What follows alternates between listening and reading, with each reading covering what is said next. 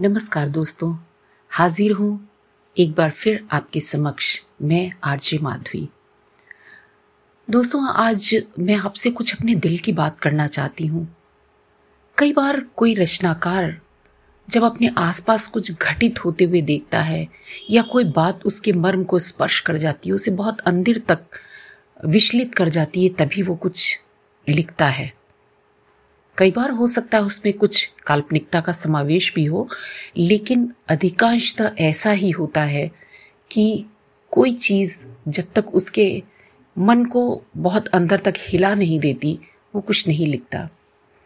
आज इसे आप कहानी कह सकते हैं, लेकिन ये कहीं ना कहीं किसी के साथ घटित एक घटना है, जिसे मैंने कहानी का स्वरूप दिया है।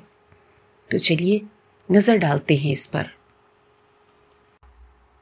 अरे भाभी जी, इस जमाने में चार बेटियाँ और फिर वो भी आप यहाँ कायस्तों में तो बड़ा ही दहेज चलता है। कैसे करेंगी मैनेज? अब वो तो भगवान समझेंगे। मेरी नज़र में लड़का लड़की दोनों एक जैसे ही हैं।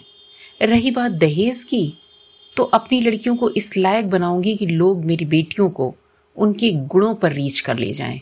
दहेज से नहीं।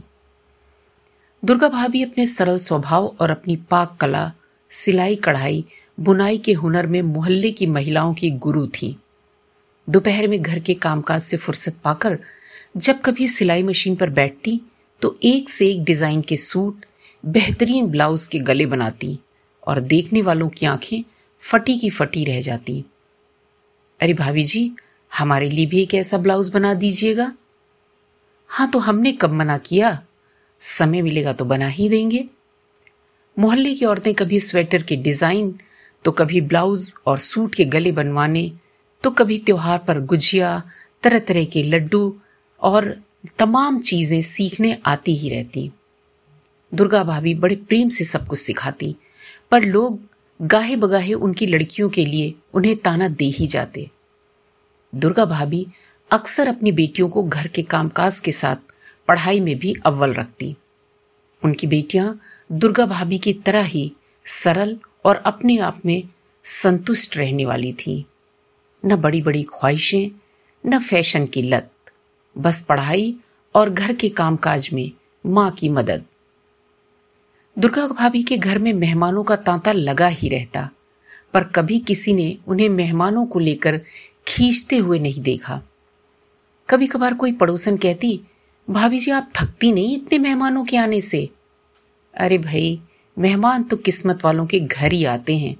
खुश होकर कहती दुर्गा भाभी, और सामने वाला खिसियाकर चुप हो जाता। आज दुर्गा भाभी के घर पर सुंदरकांड का पाठ और पूरे मोहल्ले की दावत थी। उनकी बड़ी बेटी की सरकारी जॉब लग गई थी। सच में भाभी जी, आपकी बिटिया ने तो कमाल कर दिखाया, वरना आजकल तो सरकारी जॉब के लाले ही हैं। अब तो आप बस अपनी बिटिया के लिए अच्छा सा वर्ड ढूंढो। अरे भाई, वो भी मिल ही जाएगा। दुर्गा भाभी ने बड़ी तसल्ली से कहा। पर इतना आसान कहाँ था वर मिलना? नौकरी में आने के बावजूद लोग दहेज ये कहकर मांगते थे, भाई, हमें कुछ नहीं चाहिए। आप जो कुछ भी देंगे, वो अपनी बेटी को ही देंगे। काले आबनूसी रंग वाले लड़कों को भी सफ़ेद चिट्ठी कन्या चाहिए थी। खैर, एक दिन दुर्गा भाभी अपने बड़े भाई की बेटी की शादी में कानपुर गई। वहीं पर किसी ने उनकी बेटी को उसके गाने पर रीझ कर पसंद कर लिया। साथ ही उन्होंने ये भी कहा कि उन्हें तो अपनी बेटी के लिए नौकरी वाली बहू ही चाहिए। दुर्गा भाभी की बड़ी बेटी की शादी के बाद भी अभी उनकी तीन बेटियाँ कुआरी थी। पर बड़ी बहन के ब्याह कर जाते ही वो और लगन से पढ़ाई में जुट गई। ऐसा लगता था जैसे सारे घर की ज़िम्मेदारी उन लड़कियों की ही हो। यूँ तो दुर्गा भाभी के पति भी सरकारी अफसर थे, पर वेतन के अलावा आय का कोई दूसरा स्रोत न था। सरकारी क्वार्टर मिला हुआ था, इसलिए उन्होंने कभी अपना मकान बनवाने का सोचा भी नहीं। और सोच भी लेते तो गुंजाइश कहाँ थी? दूसरी बेटी ने एम एमए बीएड करने के बाद एक स्कूल में टीचर की नौकरी कर ली। उसे थोड़ी बहुत मदद तो ज़रूर होती, पर अब उसकी शादी की चिंता मुँह खड़ी थी। दूसरी और तीसरी बेटी में बस दो साल का अंतर था और वो भी एमए कर रही थी। इस बीच छोटी बेटी की जॉब तो बैंक में लग गई, परंतु मजली की न तो नौकरी लगी और न ही शादी तय हुई। जहाँ कहीं बात चलती, वहाँ दहेज की भारी मांग होती और उस पर तुर्रा ये कि भाई आजकल नौकरी तो होनी ही चाहिए। पर कोई बात नहीं, आप लड़की के नाम पर कैश दे दीजिए, फिक्स करा देंगे हम उसके नाम। कई लोग कहते, हमें छोटी वाली पसंद है। आप उसका रिश्ता कर दीजिए हमारे बेटे के साथ।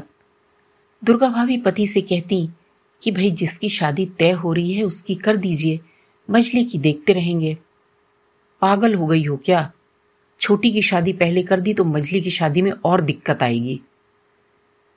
इसके अलावा पड़ोस के लोग तो अपने कटाक्ष से उन्हें बीनते ही रहते। एक दिन छोटी ने अपने घर में धमाका कर दिया। पापा, आपको पता है, मेरे ऑफ़िस में एक माथुर अंकल हैं। वो कह रहे थे कि उन्होंने मुझे अपनी बेटी के लिए पसंद कर लिया है। तो मैंने उनसे कह दिया कि जब तक दीदी की शादी नहीं हो जाती, मेरा शादी करना नामुमकिन है। माथुर अंकल के एक दोस्त हैं, मिस्टर सिंह। उनका बेटा है, वो अमेरिका में है और उन्हें घरेलू और संस्कारी लड़की चाहिए। उन्हें विजाती बहू से कोई परहेज नहीं। लो, और सुन लो। अब ये ही बचा था कि हम दूसरी जात में शादी करें। जैसे अपनी जात में लड़के ही ना बचे हों। श्रीवास्तव जी ने कुछ गुस्से में कहा, बहुत लड़के हैं पापा, लेकिन उनकी सोच शायद इतनी अच्छी नहीं। मुझे तो लगता है शायद वो पढ़े लिखे भी नहीं। सबको पढ़ी लिखी सुशील, वर्किंग और भारी भरकम दहेज वाली कन्या चाहिए। कभी लोगों की सोच से बाहर निकल कर देखिए। कब तक हम इन दकियानुसी लोगों की सोच का शिकार बनते रहेंगे, पापा?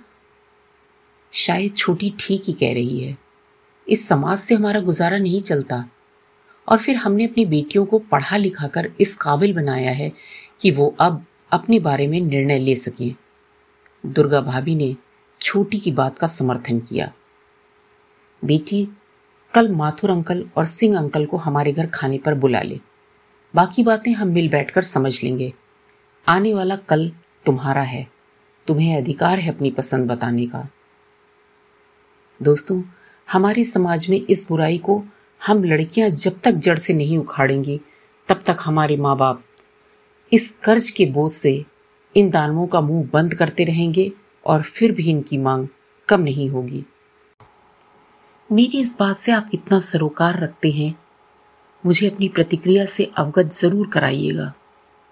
प्रतीक्षा रहेगी आपके विचारों की, आपके एसएमएस की, आपके मेल की। तो अभी के लिए मुझे इजाज़त दीजिए।